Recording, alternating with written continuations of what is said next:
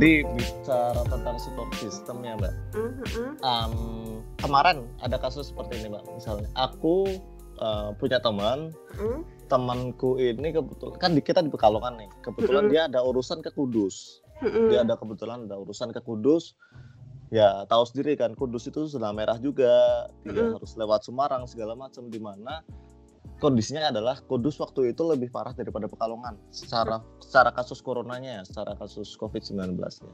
Nah waktu itu kan aku ngomong jujur kan maksudnya sebagai teman aku ngomong jujur kan bisa kamu yakin nih mau ke Kudus nih?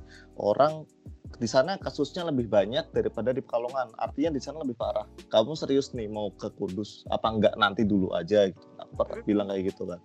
Terus dia bilang ya karena urgent segala macam memang harus ke sana. Oh ya wes tapi kamu siap apa namanya ya kamu antisipasi jangan kayak gini jangan gini gini gini gitu. Kalau bisa ketemu orang yang yang penting-penting aja jangan terlalu banyak main. Dan kalau misalnya udah pulang kamu statusnya ODP kamu lapor sama pe- petugas terkait lah intinya kayak gitu. Aku bilang kayak gitu kan.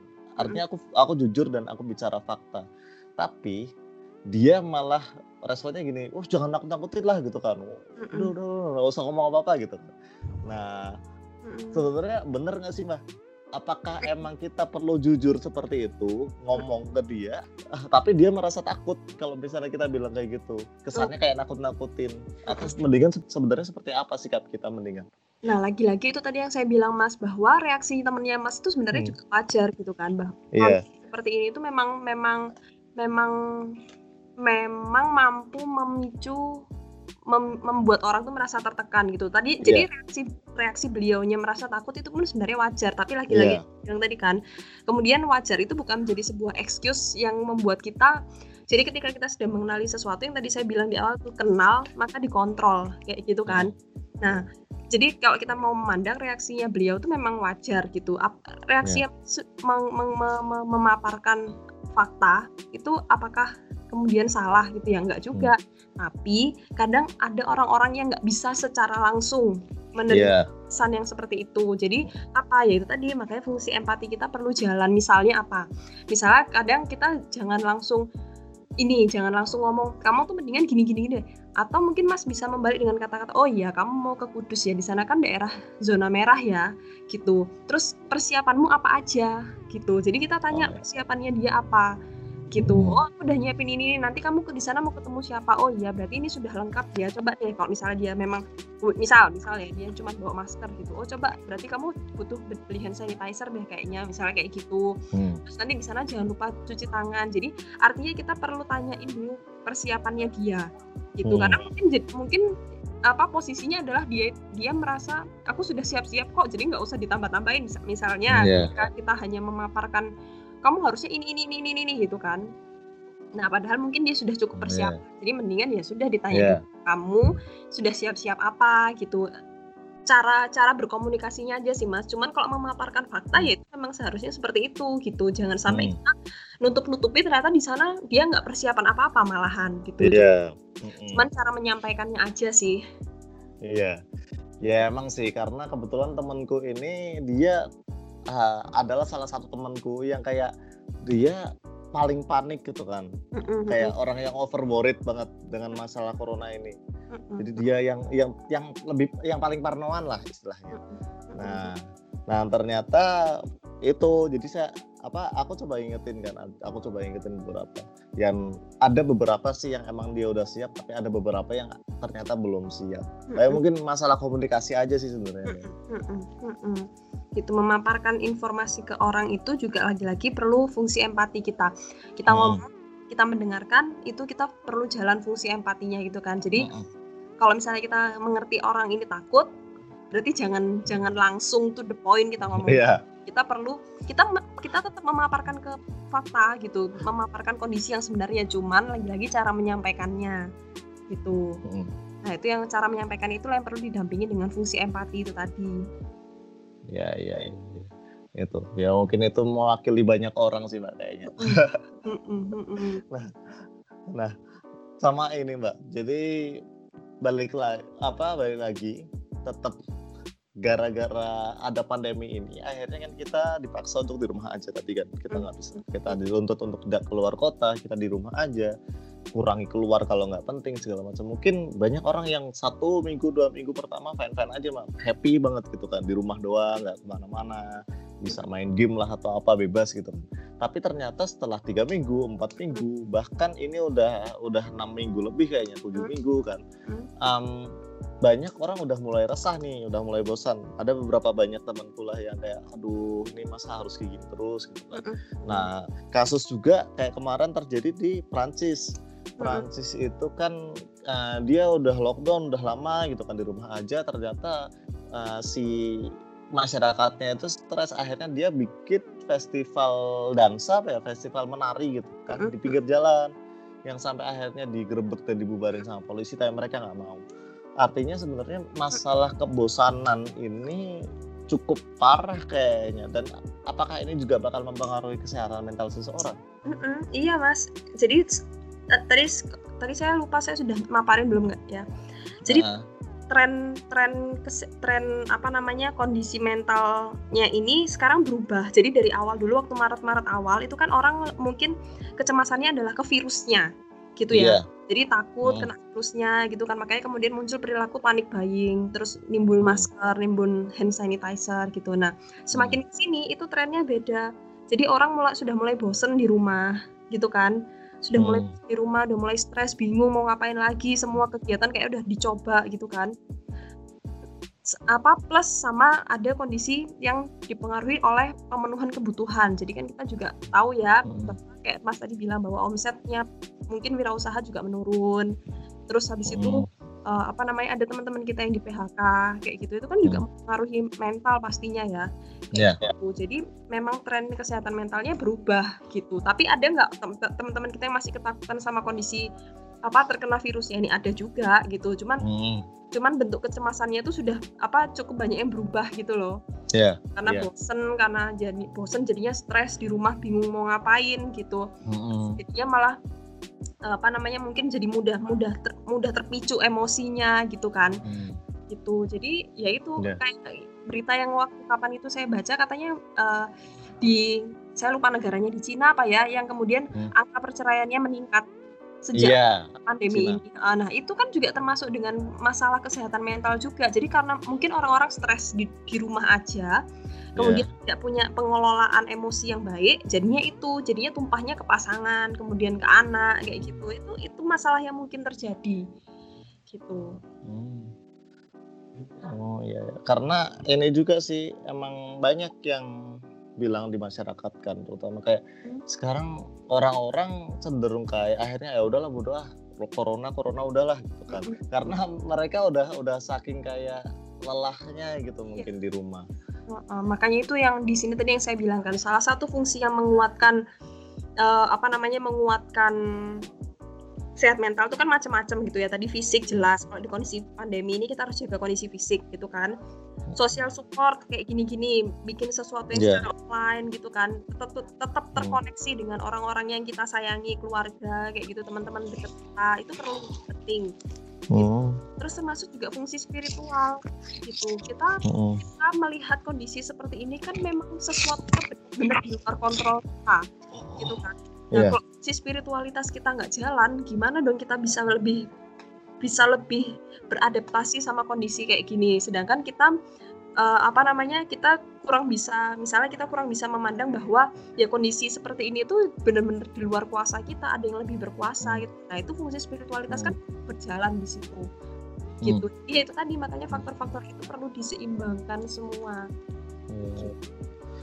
berarti kalau kalau aku lihat ya kondisi sekarang sosial support itu kayaknya perlu banget ya Maksudnya besar banget perannya. Termasuk kayak tadi kayak Cina itu angka perceraian besar. Otomatis kan artinya minimal keluarga terdekat. Artinya orang-orang yang ditemui di rumah itu dia bisa menjadikan menjadi sebuah support yang besar.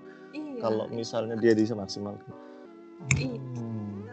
Jadi fungsi sosial itu juga dibutuhkan banget sekarang. Makanya kemudian apa baiknya itu kan bagusnya kan kemudian banyak teman-teman kita yang bergerak gitu kan ya itu bikin kayak Mas hmm. Aska ini kemudian bikin apa namanya kelas online gitu kan itu sebenarnya apa sih ya itu untuk membantu teman-teman kita supaya apa namanya apa bahasanya untuk mengisi mengisi supaya nggak Hmm. nggak bosen gitu ya untuk memanfaatkan waktu supaya nggak bosen gitu jadi malah bagusnya di Hmm. sini adalah semua orang bergerak gitu makanya tadi saya di awal bilang sama Mas Aska kan semua orang sekarang sedang survive gitu baik Hmm. survive untuk membantu dirinya sendiri maupun membantu orang lain gitu dan ini justru kondisi ini perlu kita lihat positifnya gitu bahwa Hmm. apa namanya oh iya ya ternyata banyak- masih banyak sekali orang yang peduli gitu. Hmm. Berarti kalau bicara tentang uh, social support Mm-mm. termasuk ya kan good supporting system berarti uh, termasuk di sana kan ya Mbak. Berarti peran mereka adalah ya ikut menjadi teman yang baik, Menjadi pendengar yang baik mungkin ya. iya pendengar yang baik apa pendengar yang apa. Jadi mendengarkan itu bukan hanya sekedar mendengarkan aja jadi artinya mendengarkan dengan empati. Hmm. yang mendengarkan dengan empati itu seperti apa ya? Maksudnya kalau kita sudah mendengarkan orang jangan sambil melakukan aktivitas yang lain gitu. Misalnya main HP atau apa gitu Iya. kan. Kemudian mendengarkan dengan em- fungsi empati jadi jangan buru-buru untuk menasehati jangan memotong ceritanya nah itu Hmm. itu mendengarkan yang efektif itu ya seperti itu Iya. jadi memang kita Hmm. benar menangkap apa sih yang pengen dibicarakan sama orang ini kemudian Iya. memberikan refleksi emosi sederhana misalnya Hmm. kalau kita kan di Indonesia memang di apa namanya kita nggak nggak mungkin belum terlalu familiar dengan bahasa bahasa emosi ya Ya. tapi kita bisa jadi untuk memberikan refleksi sederhana kayak oh iya ya berat ya kayak Iya. gitu pasti nggak gampang ya ada di posisimu hal-hal yang sederhana kayak gitu tuh bisa membuat orang merasa dimengerti Hmm. Active listening ya Mbak kalau nggak salah bahasanya. ya ya Heeh. Oh ya, artinya ya itu sih penting banget ya. Jadi supportive, uh, supportive system kita ikut menemani dia paling enggak gitu kan. Mm-mm. dan Sekat- nggak kalau Mm-mm. dan nggak harus psikolog gitu yang untuk mem- mem- memiliki apa uh, memiliki fungsi pendengaran yang kayak gini gitu Hmm, kita semua bisa jadi pendengar yang baik ya, ya kalau misalnya semua harus psikolog, nanti semua orang berprofesi sebagai psikolog dong.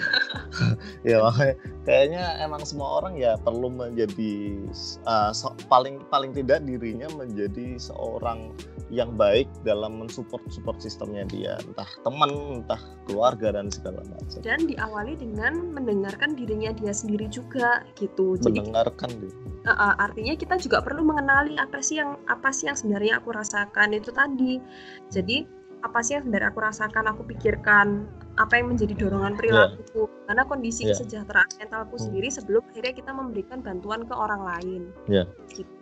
Termasuk jujur dengan diri sendiri. Iya iya uh, banyak orang soalnya yang denial gitu loh mbak. Maksudnya kayak aku nggak kok aku nggak gini kok segala macam padahal iya dia nggak jujur terhadap diri sendiri Iya.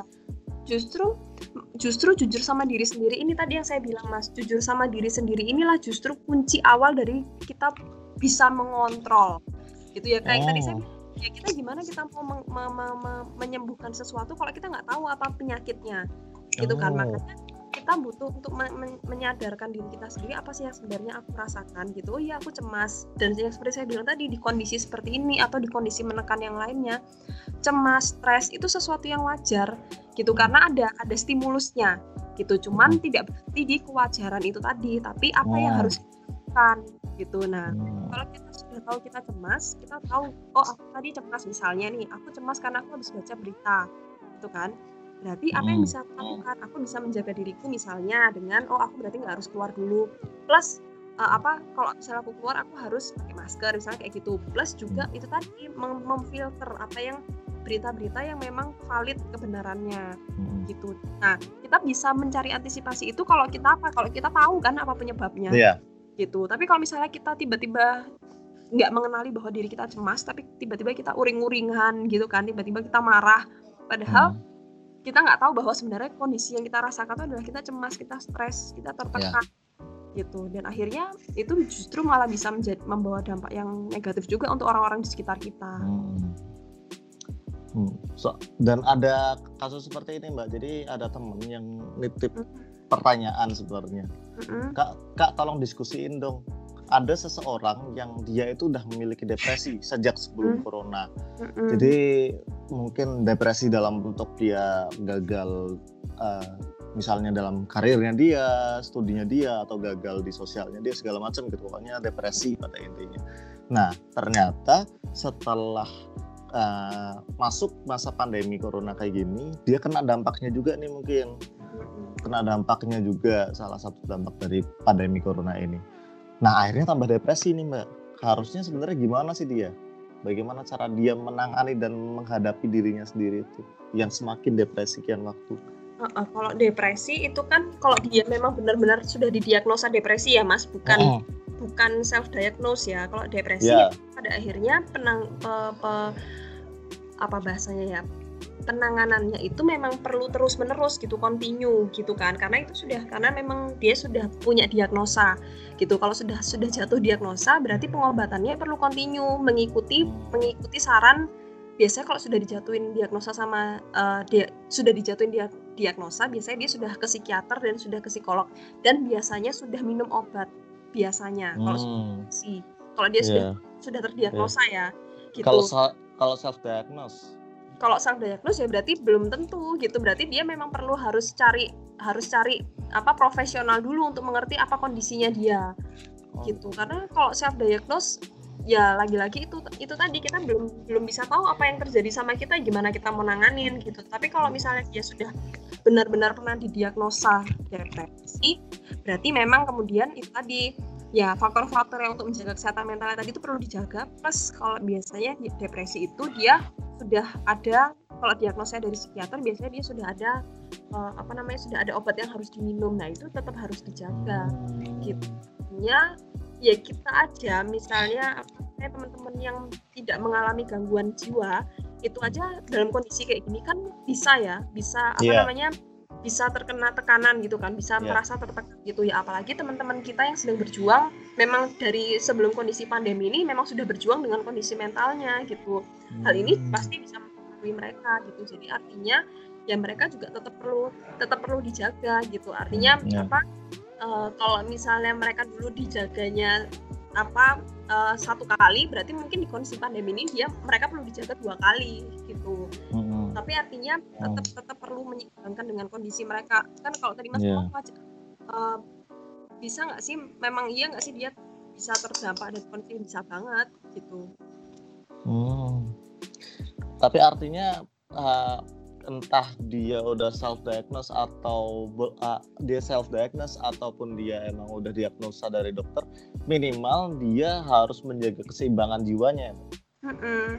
tapi saya tetap nggak tetap nggak tetap nggak setuju ya kalau misalnya itu self diagnose artinya kalau misalnya yeah. dia hanya merasa dia depresi dia tetap harus menemui profesional supaya dia tahu okay. gitu kan karena hmm. uh, apa namanya belum tentu apa yang kita kadang kan kita habis baca sesuatu kayak misalnya ada yeah. corona aja kita batuk sedikit terus kemudian kita mengira bahwa aku nih corona nggak ya gitu kan dan ternyata yeah. setelah dilihat beberapa hari ternyata enggak gitu ya sama yeah. aja ketika gangguan mental kan mungkin kita ke, mungkin kita habis baca artikel apa terus kita ngerasa oh kayaknya aku depresi deh kayak gitu yeah. ya yeah, yeah, yeah.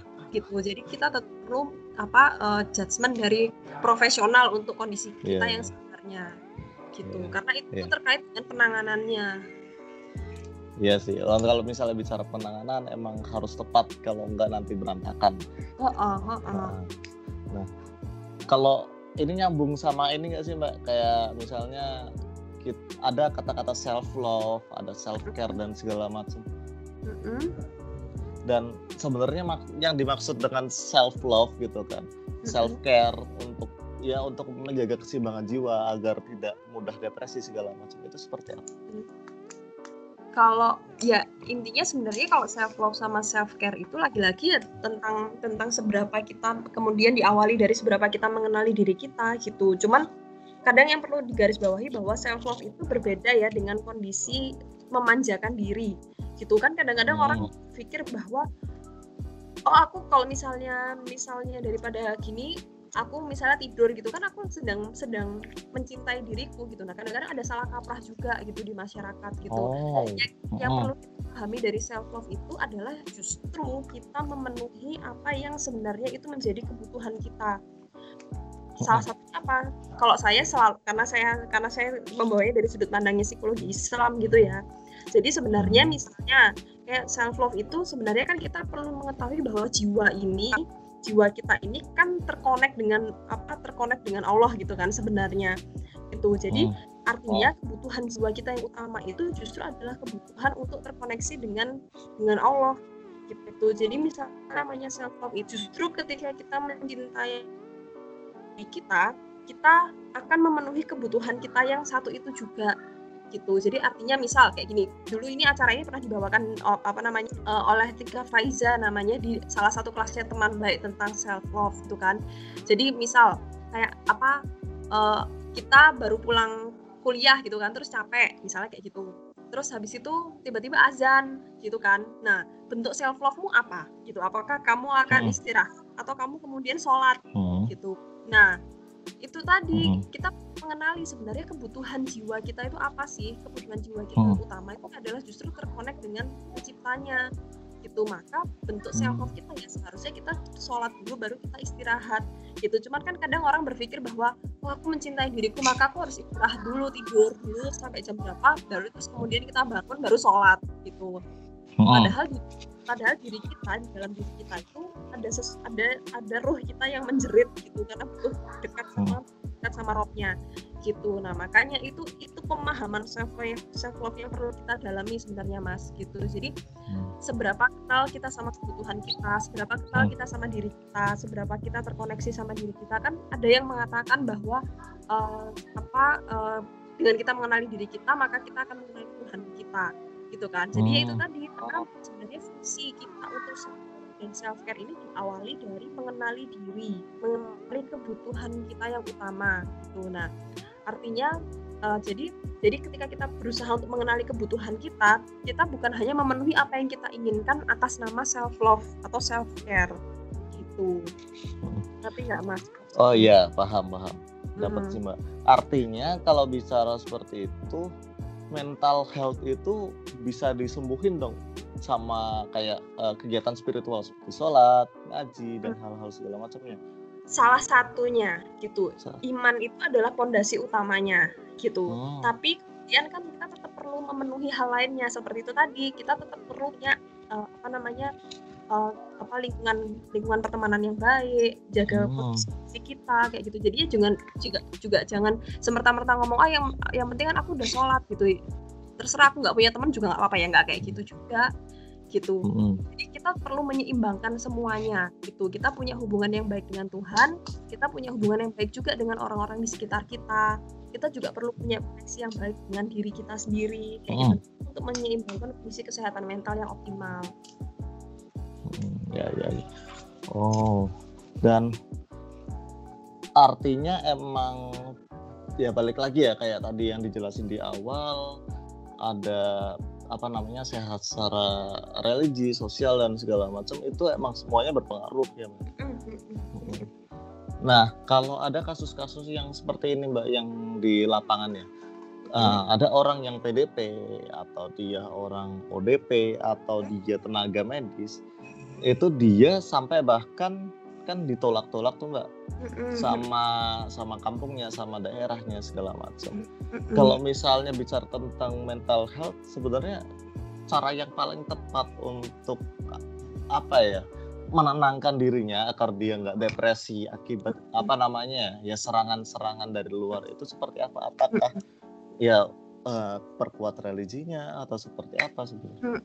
Lagi-lagi semua semua hal perlu kita sasar ya mas. Jadi maksudnya hmm. ketika kita memang perlu apa memperkuat hubungan sama Allah itu penting gitu itu hmm. fondasi utamanya tapi kemudian kita juga perlu untuk mencari ikhtiarnya gitu kan hmm. kan beriman itu kan juga perlu ikhtiar nah yeah. ikhtiarnya apa dengan cara yaitu tadi misalnya kita memang kalau misalnya kita memang perlu penguatan dari teman kita perlu penguatan dari profesional ya temuilah gitu jadi kita memang perlu memberi support support pada teman-teman kita yang kemudian kemarin dapat stigma kayak itu itu perlu disupport gitu.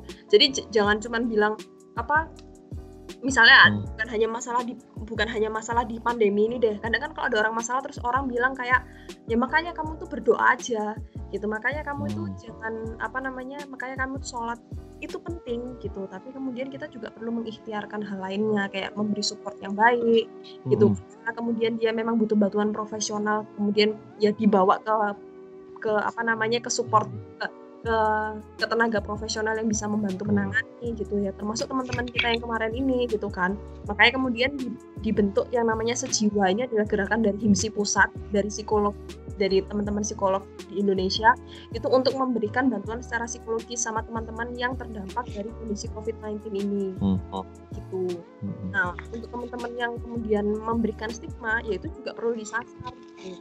Artinya, ya kita memang perlu orang-orang yang apa mereka memang perlu diberikan informasi yang akurat tentang kondisi yang seperti ini. Lagi-lagi saya bilang tadi kan, orang-orang yang memberikan stigma itu kan karena sebenarnya ketakutan ketakutan yang berlebihan juga di mereka.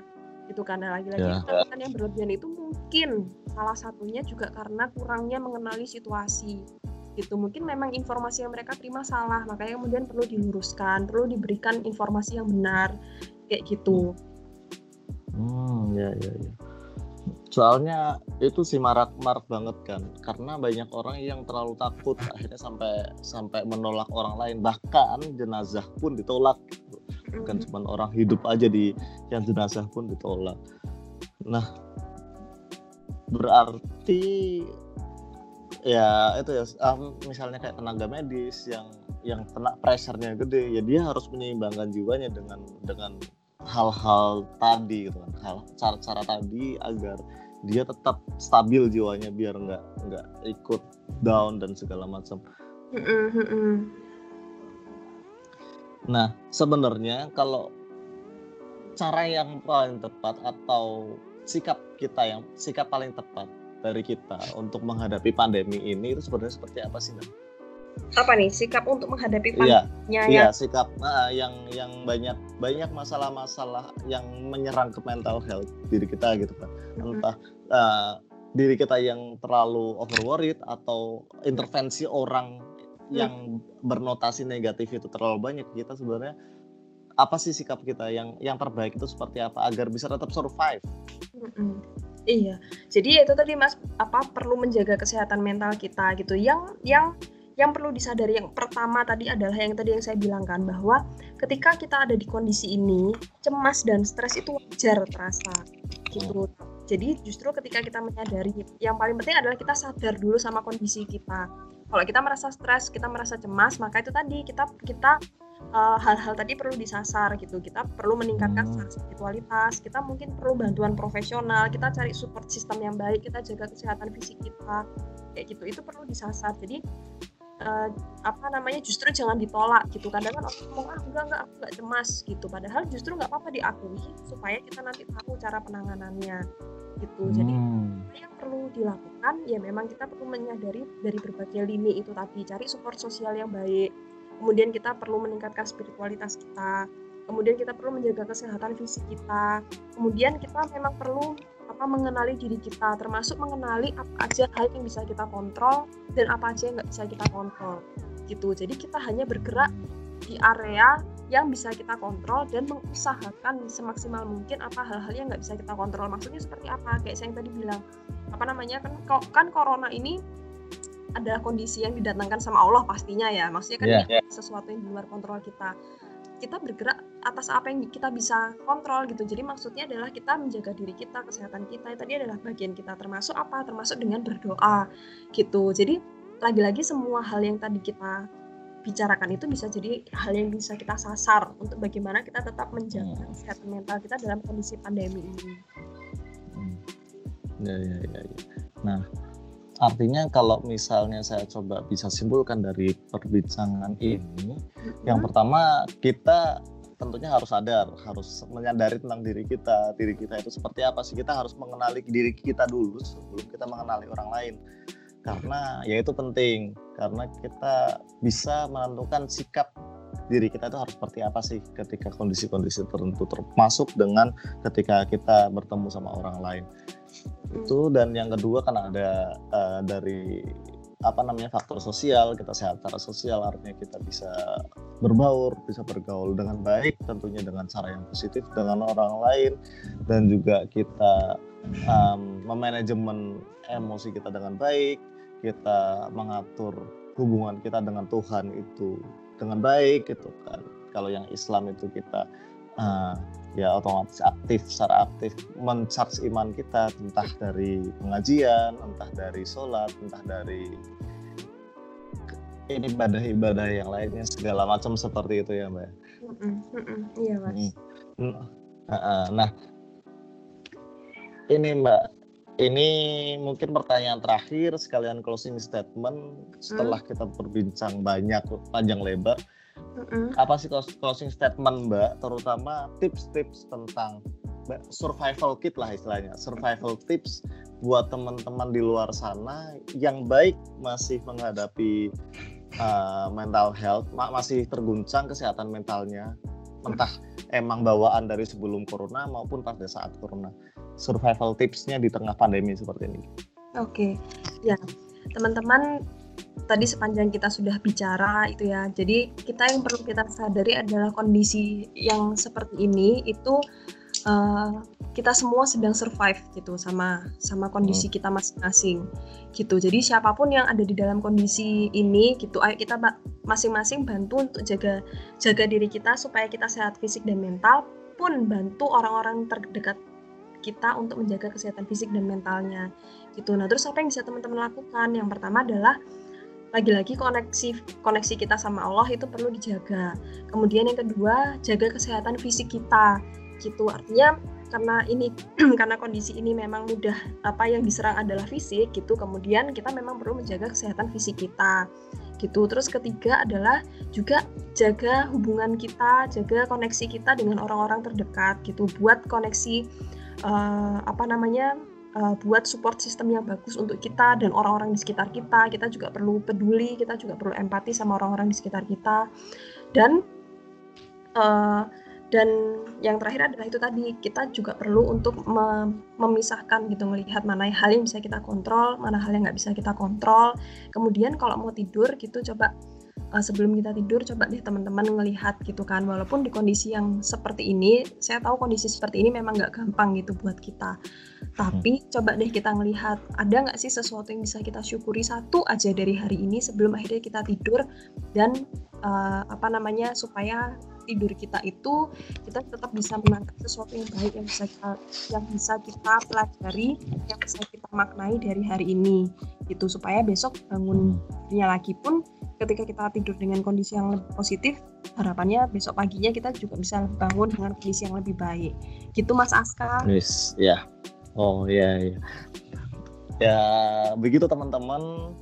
Uh, terima kasih banget Mbak Sarita udah menemani kami ngobrol di perspektif podcast ini. Sungguh panjang lebar kayaknya hampir satu jam.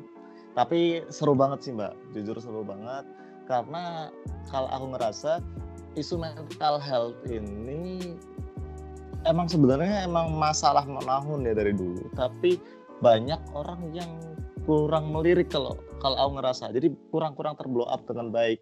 Jadi orang masih uh, don't really care about this issue. Orang-orang ya ya udah aja kayak let it flow bergaul segala macam seperti biasa. Tanpa notice sebenarnya ada ada ada isu tentang mental health seperti ini Aku ngerasanya sih kayak gitu sih mbak. Dan dan mungkin mbaknya mbak Sarita mau promosi sekalian barangkali ada kegiatan-kegiatan terdekat dari teman baik. Mm-hmm. Eh teman baik kamu ya mbak. Instagramnya barangkali mau di. Hmm. Oke, okay, kalau ada ada kegiatan terdekat. Kalau di, kalau di selama masa pandemi ini, terutama di bulan Ramadan sih, kami teman baik itu ada kelas kelas sharing online di rumah aja spesial Ramadan itu setiap minggunya uh, setiap minggu sekali maksudnya gitu cuman kapan harinya itu biasanya kami akan menunggu uh, apa namanya uh, menunggu posternya diupload di Instagramnya jadi follow Instagramnya biar biar apa namanya bisa ikut kelas sharingnya teman baik di rumah aja hmm. Gitu. Oh. Itu bisa diakses lewat Instagram ya, Pak? Iya, biasa infonya kami update lewat Instagram sih, Mas Aska at teman baik underscore kamu ya? Ya. Eh, iya, iya benar. Iya benar ya. ya. Ah ya. Ya mungkin teman-teman yang di luar sana yang pengen ngikutin kegiatannya Mbak Sarita bisa cek Instagramnya Mbak Sarita at Sarita Matulu ya Mbak. Iya. Yep. Dan ah, kalau misalnya mau ngikutin tentang gerakannya Mbak Sarita di at teman baik underscore kamu dan kalian bakal ya nemuin banyak banyak hal banyak hal positif terutama yang berkaitan dengan isu mental health. Gitu. Uh, mungkin saya atas nama diri saya sendiri mengucapkan terima kasih banyak mbak. Mbak ya, Sarita yang udah Mas mau uh, ya udah terima kasih atas sharingnya. Baik banget meskipun kita masih belum terlalu kenal gitu kan ya harapan nanti kita bisa kolaborasi lain waktu Apa? dengan dengan hal yang lebih besar iya. gitu. Terima kasih Mas Aska. Mohon maaf juga kalau ada salah kurangnya. Nah, nggak apa-apa Mbak. Ini udah sangat di atas ekspektasi malah gitu. Dan buat teman-teman yang di luar sana yang merasa mendapatkan manfaat dari podcast ini, kalian bisa share ke teman-teman kalian, terutama teman-teman kalian yang kayak masih gregetan tentang isu mental health. Agar kita bisa menjadi seorang yang baik, supporting supportive system yang baik bagi keluarga kita, teman kita, dan kolega-kolega kita di luar sana. Oke, baik seperti itu aja mungkin dari aku. Ya terima kasih Mbak Sarita dan terima kasih teman-teman semuanya. Hmm. Ya aku Aska undur diri and until next time stay classy. Wassalamualaikum warahmatullahi wabarakatuh.